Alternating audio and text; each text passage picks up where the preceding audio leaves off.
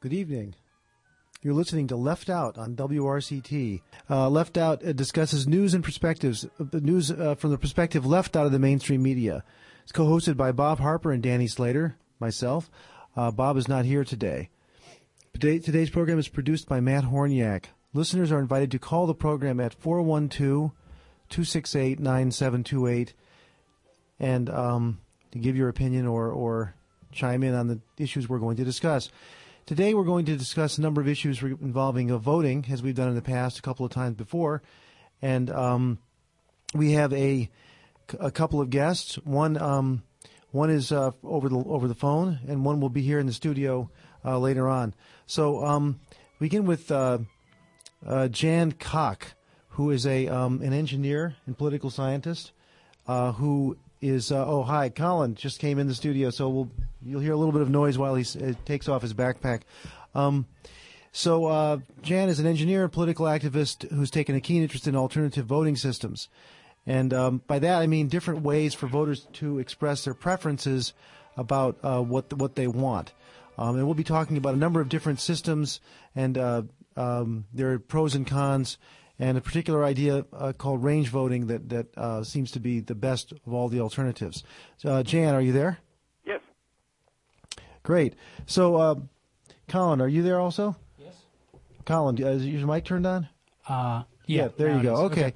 Colin is a uh, graduate student in computer science at the University of Pittsburgh and has been uh, involved in local um, uh, the issues involving uh, voting here locally in, in, Allegheny County. We'll get uh, talk about that in more detail later in the program. So, um, yeah, and maybe if you could just uh, give us a, a, real basic summary for, for our listeners. What what what are the uh, what do you see the important issues about the the voting systems uh, and the the way that the pe- voters express their preferences? Well, the the system we have right now is called plurality that's the method that's used uh, all across the United States and the one we're, we're all familiar with. Um, it has two major problems. Uh, the first one is that it can um, it can select the wrong winner, um, and so if you look at, for example, the uh, the Florida 2000 election with uh, Bush and Gore and Nader, um, I would say that uh, the the wrong winner was chosen by this election system. Um, the reason I say that is that um, Bush and, and, Gore were, of course, uh, neck and neck, but uh, there were about 2% of the votes that were cast for Nader, and we can presume that most of those Nader voters would have preferred Gore. So if you look at uh, if you look at the Gore and Nader voters together, uh, more than half of the voters would have preferred Gore. So that's what I mean by the, the wrong yeah. winner problem with okay. uh, plurality voting. So it also creates a dilemma for for uh, for the voters themselves. Uh, yeah, the, the, the people that want to vote for Nader, uh, some of them anyway, will will be aware that if they vote for Nader, then they don't have a chance to uh, to influence the the real election that's between Gore and Bush. So um, it, it's just a dilemma. They they they have to choose whether to show support for their true favorite candidate or to um, just you know vote for the lesser of two evils.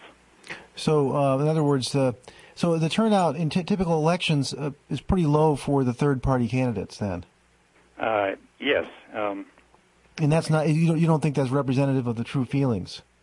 Oh, definitely not. Um, the Libertarian Party, for example, did a uh, conducted a, a, a poll, and they found that about I don't know somewhere somewhere in the range of uh, 10 to 20 percent of the population was actually uh, quite libertarian in their thinking.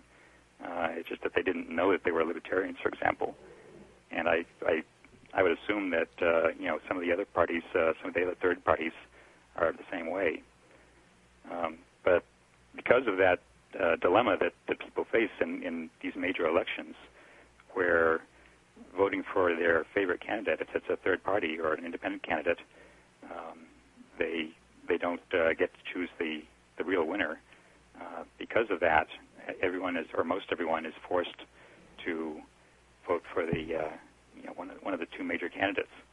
Okay, so what? for example, in in 2004, uh, there was less than one percent of the popular vote that was cast for all of the third-party candidates combined. Hmm. Okay. Uh, so there are a number of solutions that have been proposed for for for uh, for dealing with this this problem. Maybe we could just talk about the most common ones. I mean, the website uh, rangevoting.org, which you've been involved uh, creating, discusses uh, probably a, a, half dozen or more different uh, alternative voting systems. But uh, for for our program today, why don't we just start with the, the couple of the most uh, natural ones um, and the ones you think are the best? Well, if if I'm asked to choose the best one, I would say range voting. Okay. I can I can go into some of the others, but in range voting, each voter is asked to give a score to each of the candidates, and that uh, the score would be in a range of, for example, 0 to 10, or 0 to 100, or 0 to 99, uh, whatever the, le- the, election department uh, decides to, uh, to, to request of the voters. Um, and that's uh, or, or one other option is to uh, vote an X if you if you have no opinion about a particular candidate, then you can just mark an X and that won't count in the average. So after everyone has voted, you add up all of the scores, uh, take the average, and whoever gets the highest average, uh, uh, whoever gets the best average vote wins. And it's very, very much like the uh, Olympic system, where the judges vote, uh, you know, 9.7, you know, 9.6, and uh, whoever gets the. And then they average together all the all those judge scores for each of the um, participants, and then the one with the highest average wins. Right. Okay. So it's That's, it's like except in this in this case the candidates are the vote the, the judges correspond to the voters. That's right. Yeah. Okay. Um. So uh, I see. So okay. Well, that's pretty pretty clear then. Um, what would happen if, um, in the case for Na- the example with uh, Bush, Nader, and Gore, uh, the people who, for example, favored Nader the most might give him a, say, a 10, and they maybe give a Gore a 5 and give Bush a 0, for example. And that, or, or maybe Nader a 10, Gore a 10, and, and Bush a 0. Um, Something like that. Uh, if it was me, I'd probably, uh, and, and I preferred uh, Nader, I would probably vote Nader 10, Gore 9, and Bush 0. Uh, not necessarily that I that I like, that I really think that uh, you know Gore deserves a nine, but uh, I would want him to win more than I would want Gore to win, or Bush to win. Yeah. So, would you? Um, what's the difference between this and and and is this a lot better than just having a, a system where you just choose a one or zero for each candidate, or one uh, zero and X? Yeah, uh, for a couple of reasons. Uh, one is that it does let you distinguish more, uh, well, a finer gradation of uh, preferences. So you can say, I prefer this guy, I, I, give this guy a 10, I give this guy a 5 or, or a 3, you know, I give this guy a, a 0. So there's a lot more choices than simply 0 and 1. Um, and the, uh, see, what was that? What was the question? Yeah, okay. Well, I mean, it seems like if you're gaming the system, uh, in other words, if you if you want your influence to be maximized, you would can, tend to choose close to the extremes, you know.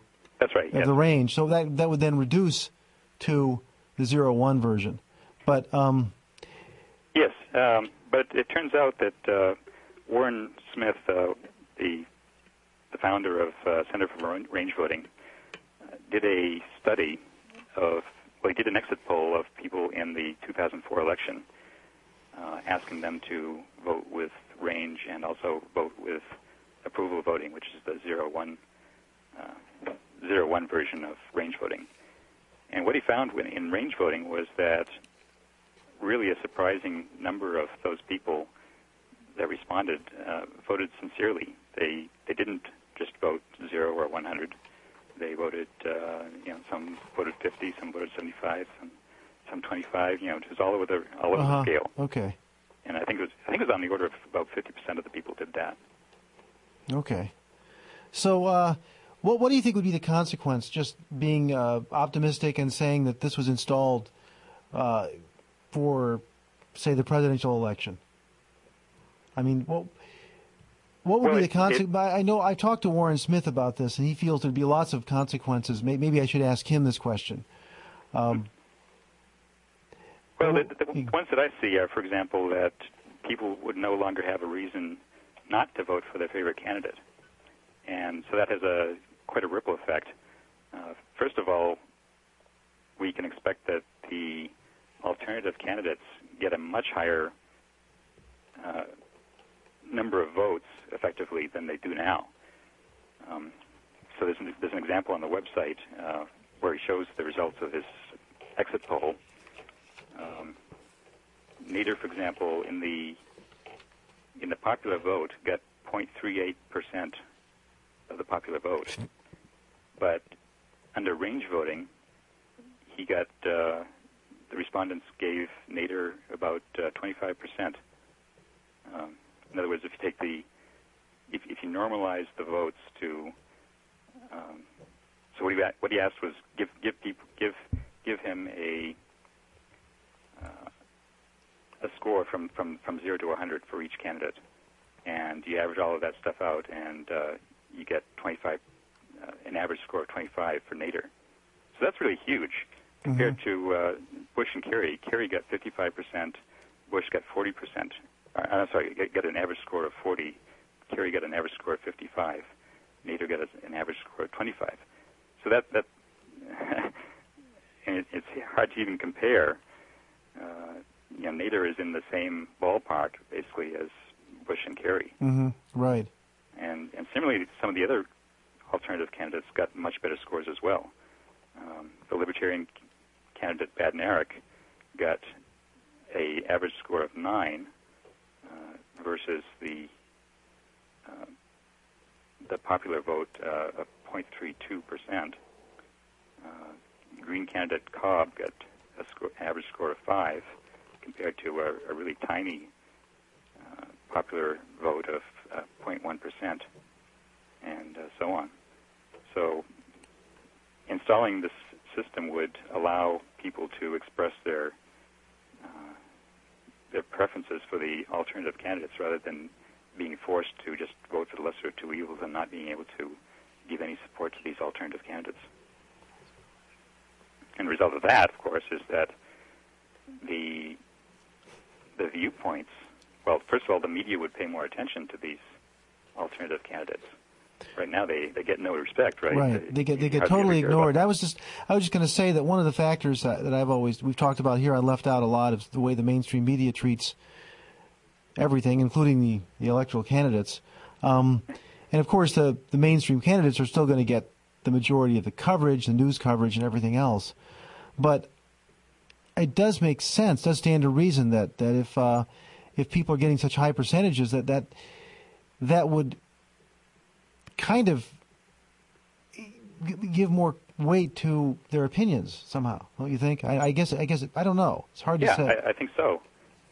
I, I think the the press and, and everyone else looks at these the, the numbers that we actually get, where, for example, in 2004, everyone, all of the alternative candidates together get less than one percent of the popular vote. They look at that and they say, well, you know, these these guys are They're totally irrelevant. yeah, They're not so we- worthy of even listening to them. No reason to listen to them. They're just they're just uh, totally out of the mainstream. Right. It, it makes them seem out of the mainstream, quote unquote. You- Right. Yeah. Fringe. Yeah. Uh, Colin had a question. Yeah. Um, so I wanted to know, Jen, um, is what would be what changes in the law would be necessary to make range voting possible? I.e., at the federal level, would it require a constitutional amendment? I don't believe so. I'm just scanning the Constitution now, but um, it. You know what? What changes in the law do you think it would take to make this actually be used, and um, how do you see those occurring? I don't think it requires a federal uh, change to the federal laws. Um, possibly, possibly in some details, but the the states get to the states decide how they want to conduct elections. So it's really a state by state kind of activity to get each state to uh, to, to use range voting or, or some other system. Yeah, right, right now the states, for example, would are allowed to um, sort of bypass the electoral college by allocating electors in proportion to the, the number of the, the vote the vote to each candidate, and that would essentially eliminate almost not quite, but almost eliminate the electoral college as a factor. Mm-hmm. And eliminate the swing state phenomenon, where all, all the effort is put into a handful of swing states. Yeah. Um, and that, Right. that That, would that, that, that, that, that's not the system right now, but, but a few states are signing on to this bill that you mentioned. And uh, when when there are enough of them, then yes, they'll they'll be able to do what you said. in a sense it just kind of it discretizes it in the sense that you know the states apportion the electoral college voters um, in terms of they apportion them in terms of the vote but it still reduces the number so you've got a just a different level of granularity at that point Yeah. Well, but I mean, it would change the, the the phenomenon that happens in a federal election. Of course, is there, there's a few swing states, Yeah. and that all of the uh, the effort by the candidates goes into those states because there's no reason to spend money on a state like California, which was going to go to Kerry or Gore, Yeah. uh, and so the candidates don't spend any time there and and the um, or any money, and so it's it's kind of it, it skews it in a weird way. A lot too much Yeah. effort being spent and too much consideration of issues that are local to certain areas. Well, take Um, take Alaska and Hawaii for example. Most of the time, the winner has already accepted and the loser already declared defeat before they've even closed their polls, because both sides just assume. I mean, they're two electoral votes each. They go to the majority, and neither side considers it important because, as you say, California, New York, you know, they want to grab those and kind of call it good. Right. Yeah. The, the, the problem with the electoral college right now, uh, and what you're alluding to, I don't know if we, we said it explicitly, but the, the problem is that the states, it's, it's all or nothing. It's it's all of the votes for most, almost all of the states. It's all of the votes go, all of the electoral votes go to one winner, or all of them go to the other winner, the other side. It's not it's not allocated proportionally. So, for example, Colorado, where I'm at right now, I think we have nine electoral votes. Um, all nine go to, to Bush, or all nine go to Kerry. If you if we enacted this uh, law that, you, that you've been mentioning, then we might have five electoral votes going to Kerry and, and four going to Bush. Yeah, right. Um, well, the- the- vote going to someone else. yeah. So that's a different a different issue than, than the main one that you uh, that you've been uh, promoting here on the range voting. It's it's it would be I think an improvement uh, in the whole campaign structure, of course, as well. But um, another issue that's uh, I noticed that you mentioned to me before is the issue of the voting machines themselves, which we're going to talk more about later on. Um, but uh, this notion that some of the voting systems, like instant runoff voting, which we haven't talked about today so far, um, just uh, just one second, um, the, that, that um, some of those systems are compatible with the uh, voting machines that we have. Yes, uh, range voting is, is actually compatible with any existing voting machine. Uh, the instant runoff voting does not work with certain voting machines, and it's alleged to work with certain voting machines. People have done some IRV elections with uh, certain voting machines, but um, there are a number of different types of machines out there, and it, it's by no means obvious that uh, IRV will work on all of them. There, there, IRV is actually quite uh, difficult technically to to implement with, uh, with voting machines. And Just- generally takes some, some upgrades of software and so on. Just to mention to our listeners, IRV means instant runoff voting. It's a system where you list the preferences of your, your in, or, in order. You make an ordered list of your preferences, and that's used to compute the winner. Um, we have on the line Warren Smith, I believe. Warren, are you there? Hello. Hi, Warren. Hi. So Warren was one of the uh, uh, promoters in, uh, of of, and, uh, of the uh, range voting system, and uh, I guess you have you been listening to the discussion so far? Nope. I just got back. Oh, okay. Uh, well, let's see. I mean, we've, so we've gone over some of the issues. Um, uh, uh, uh, I don't know which which which part to start with here. Well, I Um, just heard a little about the Electoral College. Perhaps I should say something which which you may not know. So you know there are two states, uh, Maine and Nebraska, which which proportionally elect their electors, whereas every place else it's all or nothing. Right. However, that's a bit of a myth. This is the part you may not know. If if the proportion is say 50 percent in Nebraska, that does not mean 50 percent of the electors are going to be on that side because it's done by district. So, for example, if Nebraska is gerrymandered so that all the Democrats are packed in 100% Democrat districts, and and uh, the Republican districts are 51% Republican. That's the way that the gerrymanderers try to do it. In that case, the electors from Nebraska will be highly skewed and non-proportional. So you see, actually, in some ways, it can even make it worse to have this pseudo-proportional system. Ah, so in other words, what can happen is you get more electors for a side that had fewer votes. Could e- that could even happen? Yeah, if if one party gets to gerrymander that state, that side's going to win. Whereas with with the all or nothing system, if 51% of the votes go one way, then 100% of the electors go that same way, but at least it's the right way. Yeah. So you see, in some ways, it can actually make it worse. So what we want is, is proportional electors, but but done without gerrymandering, done just as as proportions of the popular vote in that state is what we want. But there's no state that does that. So uh, a question that Colin asked earlier that was was whether to, what, what legal issues have to be resolved to allow range voting to, to be done, and Yan answered it by saying he thought it was just a state by state issue. Is that correct, as far as you know?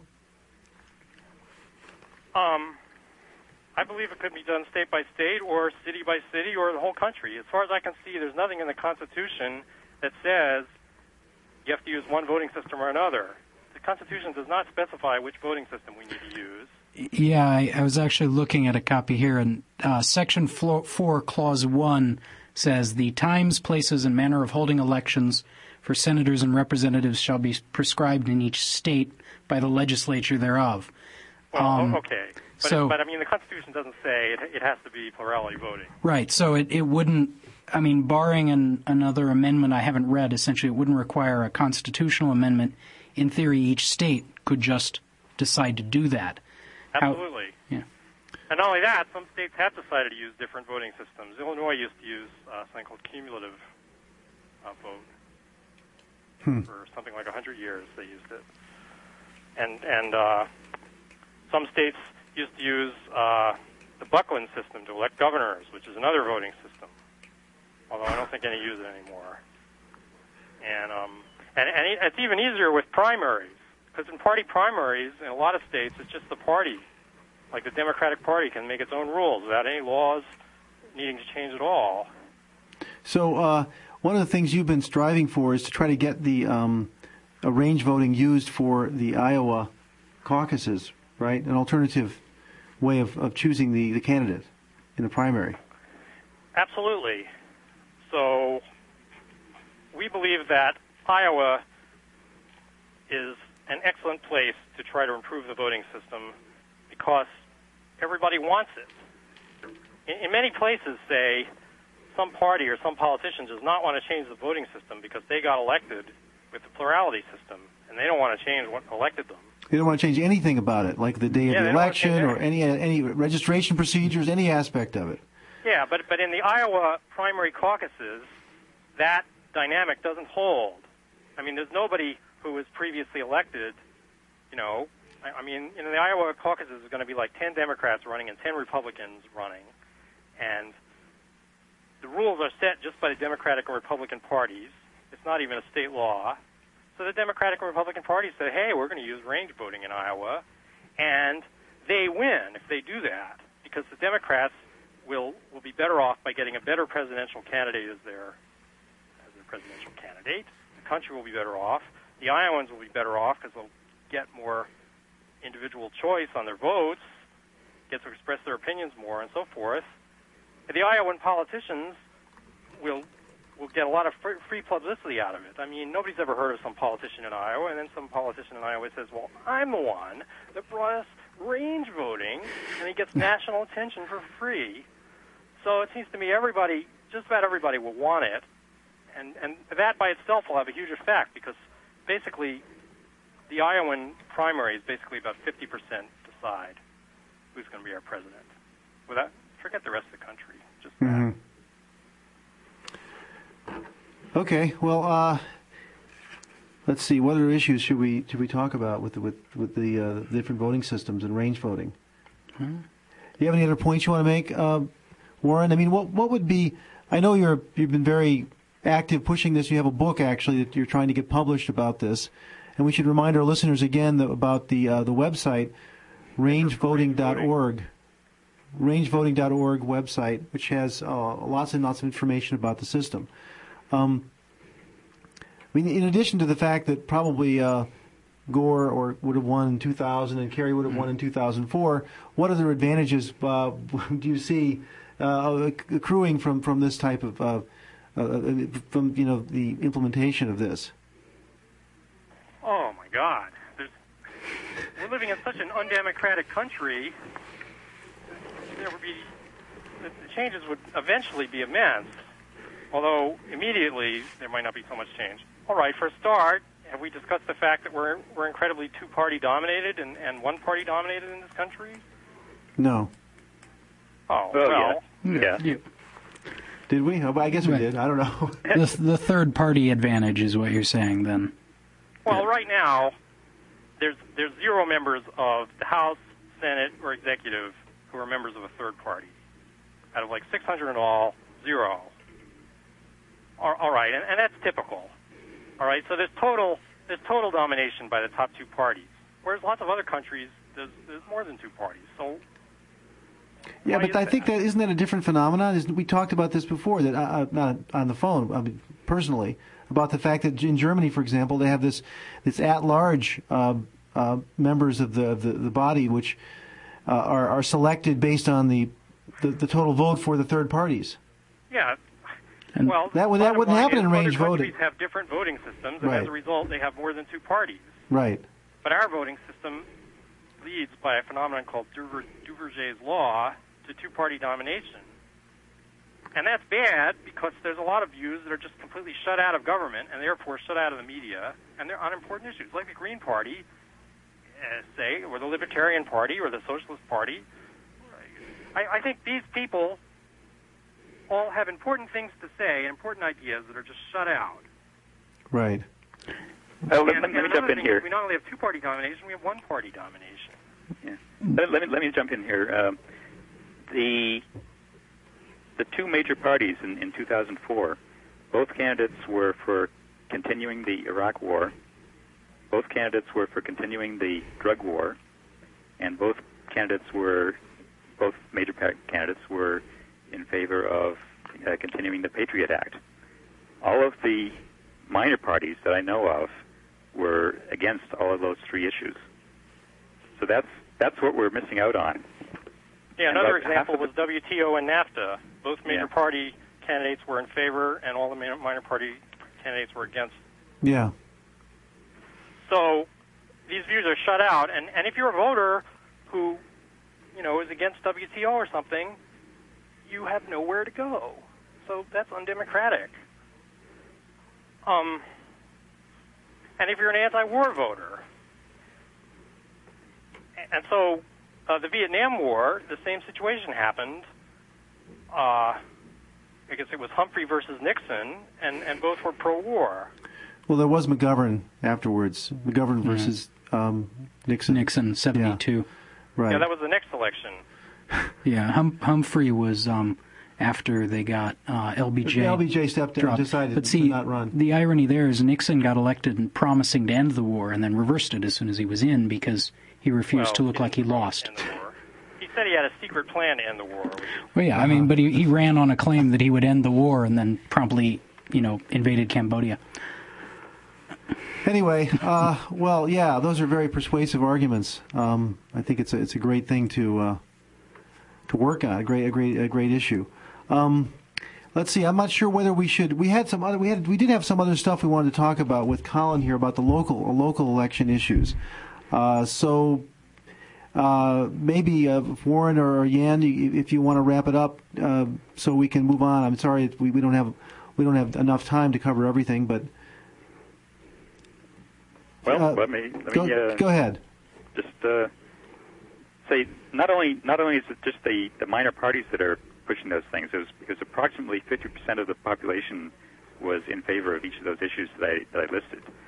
So, uh, doesn't it seem just a little bit strange that those issues, no one was no one was uh, uh, pushing for none of the none of the candidates that, that were realistic that anyone could really vote for uh, were advocating getting out of Iraq.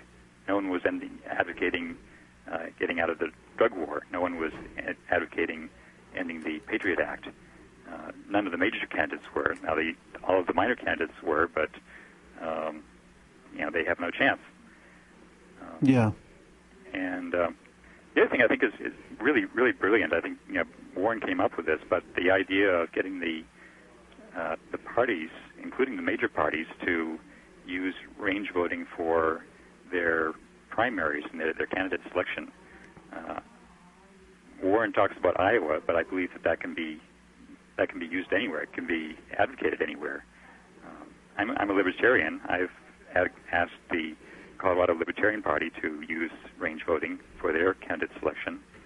Uh, I've also got a proposal into the National Libertarian Party to use range voting in the national convention, and I would urge anyone of any political stripe to uh, talk to their parties, the, the parties that they're uh, involved with, and urge them to use uh, range voting in their own parties for candidate selection.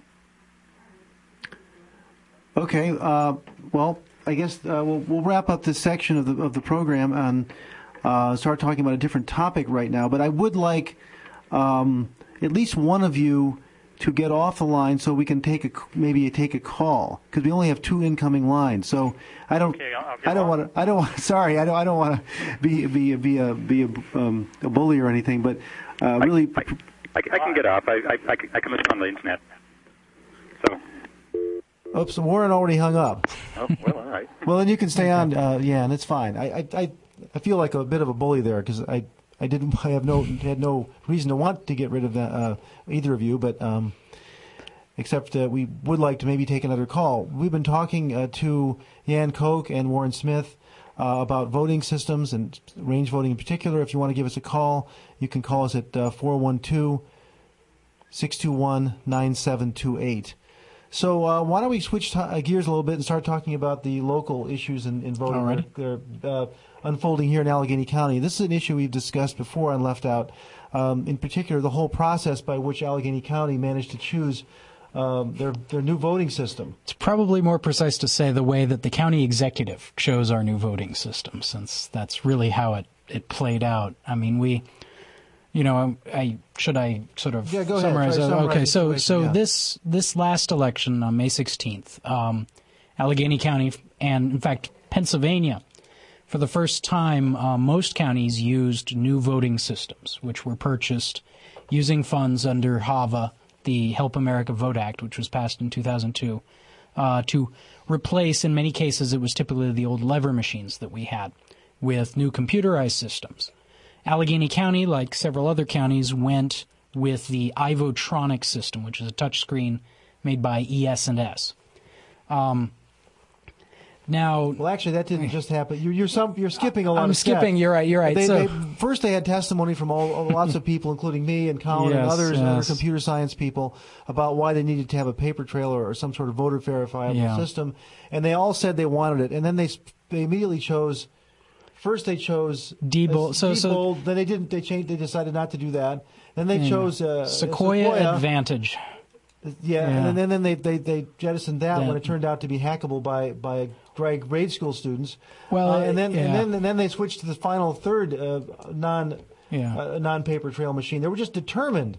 Well, it it was the weirdest thing. It really was because so the county executive, the board of elections, the county council, all of them have gone on record saying we want a paper trail. We believe that you know the paper trail is the best security. A voter verified paper uh, paper record is a, the best security.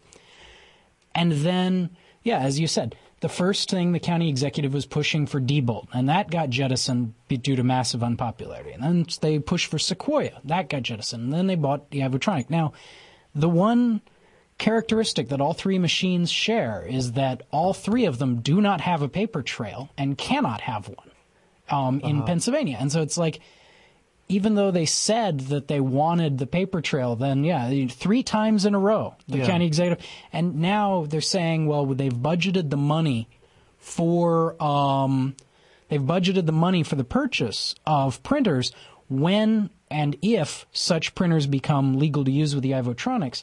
But what's interesting is they didn't put that in the contract when they purchased the machines. They put in an upgrade for accessibility, but they don't mention the printers at all. So it's like they saying, and they said it yesterday at the, the Board of Elections meeting. They swore up and down, and the county executive said, "I want a paper trail," but proceeded to do nothing to They get it. could have they could have even demanded it from ES&S. They could have simply Right. said, "Put a printer on this thing," or this con- it, it, it's right a clause in the or or at least guarantee that by you know 2007 or 8 we'll have it and they didn't We have a caller on the line. Uh, caller, are you there? Yes.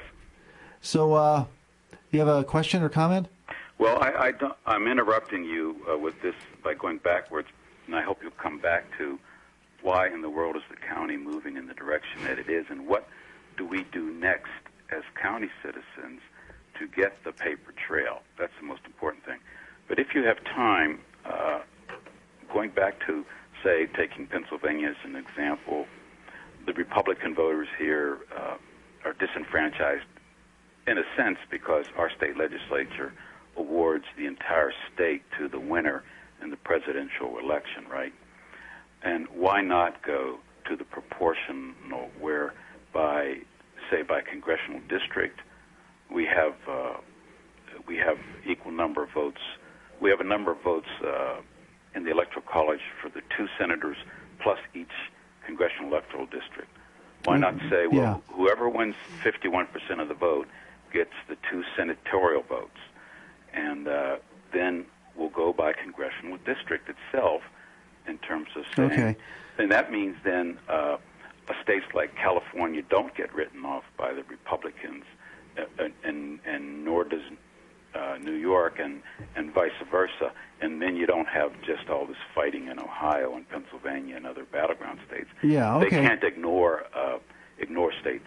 Uh, thank you. Okay, I can comment a little. Maybe Ian can comment, whatever. But we already talked about a little bit about this. Uh, that I what I think is that one reason why I say Pennsylvania doesn't do it is because by by having all it's an all or none system, Pennsylvania gets more interest because it's a battleground state, and because of the all or nothing way they've set it up, it gets more. There's a lot of interest here. But on the other hand, if we reverse that, a state like California, if they did go to the proportional system, then they would get more, potentially more, or would they? I don't know because they'd only be battling for one or two electoral votes. So why would you bother? It's- whereas it's- Pennsylvania's thirty-five or something. it's so- kind of a you know it's kind of a game theory thing it's like if everybody moves there then it's better to move there but on the other hand look what's happening in pennsylvania now it's an all or nothing state and in the last election it went to kerry and now under the current president pennsylvania's not getting a lot of federal money you know and so it's it's kind of a like one of the disadvantages of being all or nothing is if you're all or nothing on the wrong side there there can be punishment coming your way in a sense and so it it it can be problematic you know Yeah, and the other issue is what um, what Warren mentioned about the, the the fact that gerrymandering can actually make it worse. yeah yeah Uh, so let's go back to talking about the Oh, uh, yeah. voting um, in Allegheny County. Yeah, so it's so yesterday, of course, um, the county met, uh, the board of elections met to certify the election results, and it was an interesting process because they certified election results that hadn't even been computed yet. Um, they actually found some votes. They said 17 missing votes they found uh, yesterday morning in some some boxes that they said they'd already searched, but the problem is, is this whole process was just needlessly isolationist. I mean, as you said, you come went there and commented. I went there. We were both at these meetings, and uh, there were a large proportion of people at these meetings saying we need, you know, a voter verified paper ballot. That is the first and foremost thing we need for security. It's the only real basis. And the county executive, they, you know, the, everybody gets three minutes. It's, I mean, it's a whole structural problem. Everybody from every, you know, basic citizen gets three minutes at these meetings. But then they go into a back room and they talk to the companies for hours on end, and the companies push for this kind of technology. I mean, one of the big problems with the Ivotronics is they're actually hideously expensive, far more expensive than alternate solutions. And that, I mean, the fact that the county chose it without, by their own admission, without even asking how much we're going to pay to maintain these things per year, you can only chalk that up to the vendors telling them what they wanted to hear. I mean, there's, it's just not even fiscal sense. It's like the machine we got, the Ivotronic, like the Sequoia and like the Diebold, it's insecure. It doesn't meet the federal standards for accessibility, and it costs a lot more than the alternatives. Yeah. And like, like for example, optical scan. like optical scanner, precinct-based optical scan where you mark a ballot with a, Yeah. with your with a marker, stick it into a scanner, and if it's if it's Yeah. messed up, it'll just tell you right there that Yeah. you, you overvoted or something. I can't read your blah blah blah. It spits Right. it back out. You throw it away and do it again. So you get Right. And plus, you have that paper record. Yeah, you have the paper record. Yeah. Or even if you really don't want optical scan, there are things like the AccuPoll system, which is also cheaper Yeah. and provides a paper record now. It's Okay. legal now. It's accessible now. You know, it's So there was a, some email exchanged about uh, an event that took place about a week or two ago, where the the um, ES&S people were going, the poll worker was going through the machines, printing out the zero counts and extracting the vote from every single machine. Yeah. And there was some, and oh, oh, there's another issue too, Yeah. which was the fact that there were at least two different types of voting machines Yeah. in use. With at least two different versions of, of the software installed on those machines. right. So No, only, not, not both of which were certified. Right. So the certification process for these machines, which it it misses a lot. I mean, huge problems have gotten through. But basic process is every machine that's used in Pennsylvania has to be viewed by the ITAs, which are these private companies that test the machines, and then it has to be viewed by um, Michael Shamos, who tests machines for the Secretary of the Commonwealth. And what they do is they turn it on, they run through a couple of steps, and they say, okay, it, you know, they check for the Pennsylvania method. Can you hit one button and vote for all one party, which they really love, and then they call it good, basically.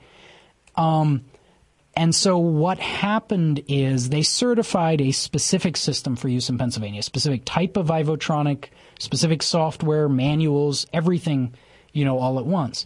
But then in the last election, we ran two different types of Ivotronics. Plus, at least uh, in a cup, in fact, the county even confirmed this that in several cases they found we're running the wrong software. But they still doggedly insist that nothing went wrong. I mean, they they've said, you know, I sat in the meeting yesterday, and and and Tim Johnson and the others said, you know, yes, we ran the wrong stuff, but we know nothing went wrong. And then the obvious question is, well, how can you prove it? And they can't because we have no paper, we have no permanent record. They can't prove that nothing went wrong. They're just insisting nothing went Yeah, wrong. well, that was an odd, odd quote from Michael Shamos in the Yeah. article in Pittsburgh City paper that came Yeah. out a few days ago, in which he stated unequivocally that there's absolutely no, you know, no problem with this election. even though he'd never even viewed the stuff that we used. I mean, he hadn't viewed the software that he used that we used, but he said, Yeah. "Don't worry, I know how it works." Well, you didn't look at it. How do you know? Yeah. I mean, it's it's a really you know, th- and the problem is that that the people act. I mean, the county says they're certified by the feds, they're certified by the state. We know they're safe. They're not, and you cannot, by a simple inspections process, find all the holes. I mean, it just can't happen.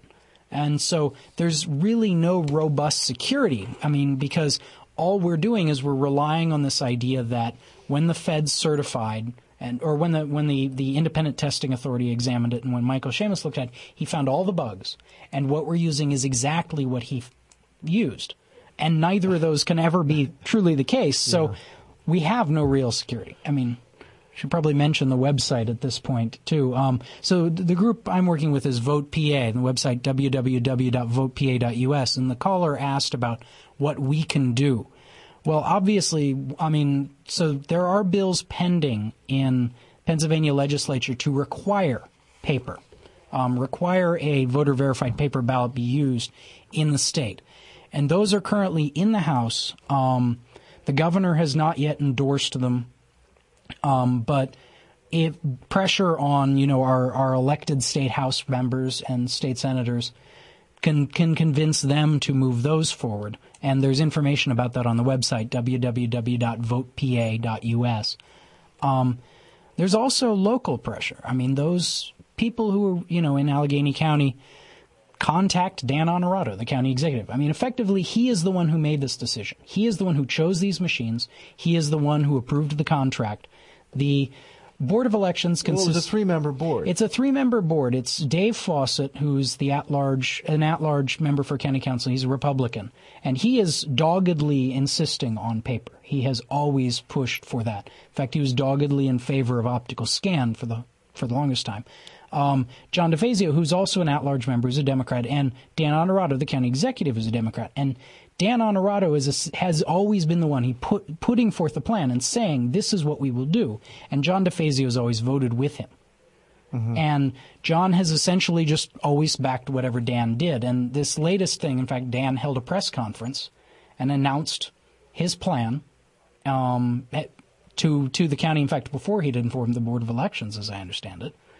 And which, which plan? The, plan, the, the, the Ivotronics. Okay. He he held a press conference and said, "This is what we're going to do," and then, as I understand it, subsequently told, you know, held a board of elections meeting, even though the board approves it. So it's he's the one that needs to be pressured, and you know, phone calls, plain old letters, emails. I mean, those convincing him that voters do care about security and that you know that we can we can get paper now. We can get real secure machines now. We can buy them now.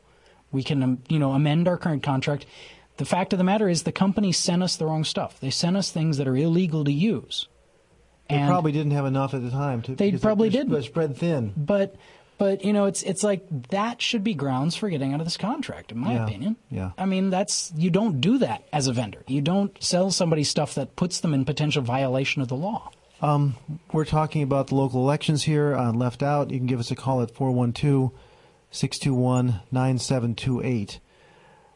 I just want to mention, well, we only have a few minutes left. Um, there's a lot more to talk about, I guess, a lot more details to yeah. discuss in all of these all of these matters. Uh, and uh, the group that um, that Colin has been involved in, Vote PA, it's a really great group. A lot of really knowledgeable people worked really hard um, on this I, issue. I should actually emphasize too, it's that as Vote PA, um, of which I'm a member, we're working in coalition with a lot of other groups as well. Uh, People for the American Way has been heavy on this issue. The uh, Disabilities Law Project. Um, these one of the other problems with these machines is they're required to be accessible to voters with disabilities, and that requirement has always been in place. But Dan Onorato went and chose machines that were not accessible. Now he there's there's some debate he um, but these machines do not have the accessibility features they're supposed to have, and it doesn't look like they're going to have them by November. When they're supposed to, by law, by, the by law, a, they're they are supposed to have them, and so you know that is a huge problem. And the Disabilities Law Project's been involved in that. Uh, the Young Voters Coalition, uh, Black Political Empowerment Project. So it's we at Vote PA is actually a statewide organization, and the Allegheny chapter, Centre County, several other chapters have been very active in this. And we've been working with many other groups, as well as also the League of Women Voters, who, you know, believe fundamentally it's it's not that hard. It really is very simple. I mean, it's do you want a safe, secure, accessible voting system mm-hmm. or not? Do you want to spend the money effectively or not? I mean, it's it's not that hard. Yeah. But for some odd reason, the county executive has been doggedly pushing for costly, yeah. insecure, inaccessible mm-hmm. systems. So, uh, yeah. well, switching gears a little bit, one more topic I just wanted to mention. Mm-hmm. We only have a few minutes left. You can still give us a call at uh, 412 621 9728. There's a, a recent article in Rolling Stone magazine by Robert F. Kennedy Jr., and the title is Was the 2004 Election Stolen? And uh, the caption of the article is Republicans presented, prevented more than 350,000 voters in Ohio from casting ballots or having their votes counted, enough to have put John Kerry in the White House. And uh, the article is is really a it's very long, very detailed, very scholarly article with you know hundreds of footnotes um, and um, references, and uh, it's summarizing information that's been accumulated by others for the most part. Um, but it really does sort of nail this whole thing down really compellingly. And uh, I put a link on the leftout.info website to the article, and I recommend that, that you read it. And it really strangely hasn't gotten much, not strangely, but hasn't gotten much mainstream media publicity at all, even though it's really an outrageous thing. Because what they did was they put together a whole uh, plethora of, of different techniques to use throughout the state of Ohio um, that they used to uh, manipulate the vote. Uh, and uh, there's even, I mean, so there's some things as, as, as ridiculous as, well, not putting enough voting machines in, in, uh, Yeah. in campuses that were going to be uh, uh, primarily Democratic, where the people had to wait, you know, many hours to vote as a consequence of not having enough voting machines, to um, uh, trying to block uh, uh, voters from registering because they, they when they fill out the registration form they didn't use a thick enough piece of paper. Yeah, it had to be Um, 80 pound paper only. And they they took a they, they would there was a published uh, in a newspaper a little form to, to register so people would cut out the form and mail it in. Hmm. Yeah. Well, that that's no good. Yeah, it was- they would they were using that to exclude pe- exclude people. Um, and That was that was Blackwell, who's the Secretary of the State for right. Ohio. The whole idea that you have the uh, uh, uh, a, a um, political operative. Yeah. He, in fact, was the chairman of, of Bush's um, campaign committee. Yeah, at the the same state time- of Ohio. At the same time, he's a Secretary of State who monitors and and And enfor- he he directs the, elec- elections. Yeah, Yeah. it's a completely insane situation. yeah. Another whole issue that discussed in great detail in this article is the, the issue of the um, the exit polls. The exit polls um, were uh, really came out in a huge, startling contrast to Yeah. to the results, and nobody really knows why definitively. But what seems to be what they're concluding is that it really is um, incredibly unlikely. I mean, one in a million, one in a billion Yeah. kind of chances that these results could have been legitimate uh, Yeah. results given those those exit polls. Um, and so, for, for there's there's a whole a bunch of examples of cases where, in the Republican-dominated rural areas, where they had you know, the the, the exit polls showed 70 you know 85 percent Bush voters, Yeah. but Bush got 90 percent of the vote Right. and things like that, which, if you add them up over the whole state, that's where you get the, the huge number of votes, which would e- was easily enough to to to have reversed the result of the election. Well, and it's important to note that, that Ohio at the time was a heavily they were heavily using Diebold machines, and in the 2000 election, um, it was actually those machines in one county that was responsible for that point where Gore um, declared defeat, and then subsequently reversed himself because the uh, Volusia County in Florida on election night. Their Diebold system allowed someone to upload negative 16,000 votes for Al Gore and 10,000 votes for a socialist candidate from a precinct with 600 voters. And that, at the time, Gore had been, was leading Bush, and then the Diebold system allowed that negative vote total to be uploaded, and all of a sudden Bush surged ahead, and Gore, that was, and then Gore declared defeat, and then the county went in and, quote, corrected it. They, you know, they claimed to have corrected it, the totals, and then Gore surged ahead, but then the Bush camp was saying that, well, you have already declared defeat, so you can't, you know, continue.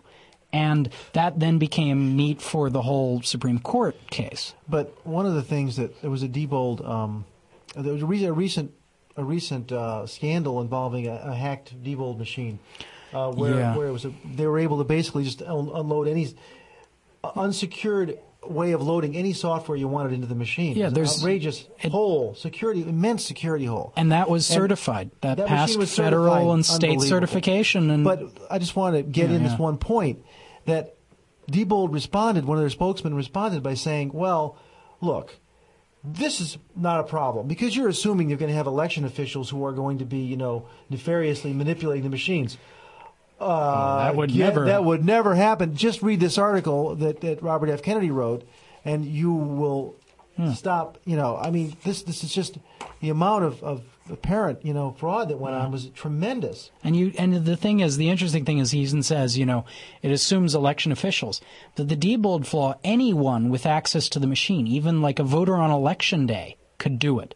So you go into the booth and, and you, you it's all it. you need to do is carry in, you know, a standard flash card and plug it in and it'll run. And so the it doesn't matter who you are. You're you have to assume that everybody is going to be perfectly honest. So uh, I want to thank all of our guests for um, thank being you. on Left Out, um, Colin Lynch and um, Warren Smith and Jan Kok. And um, we'll see you again in two weeks for another edition of Left Out.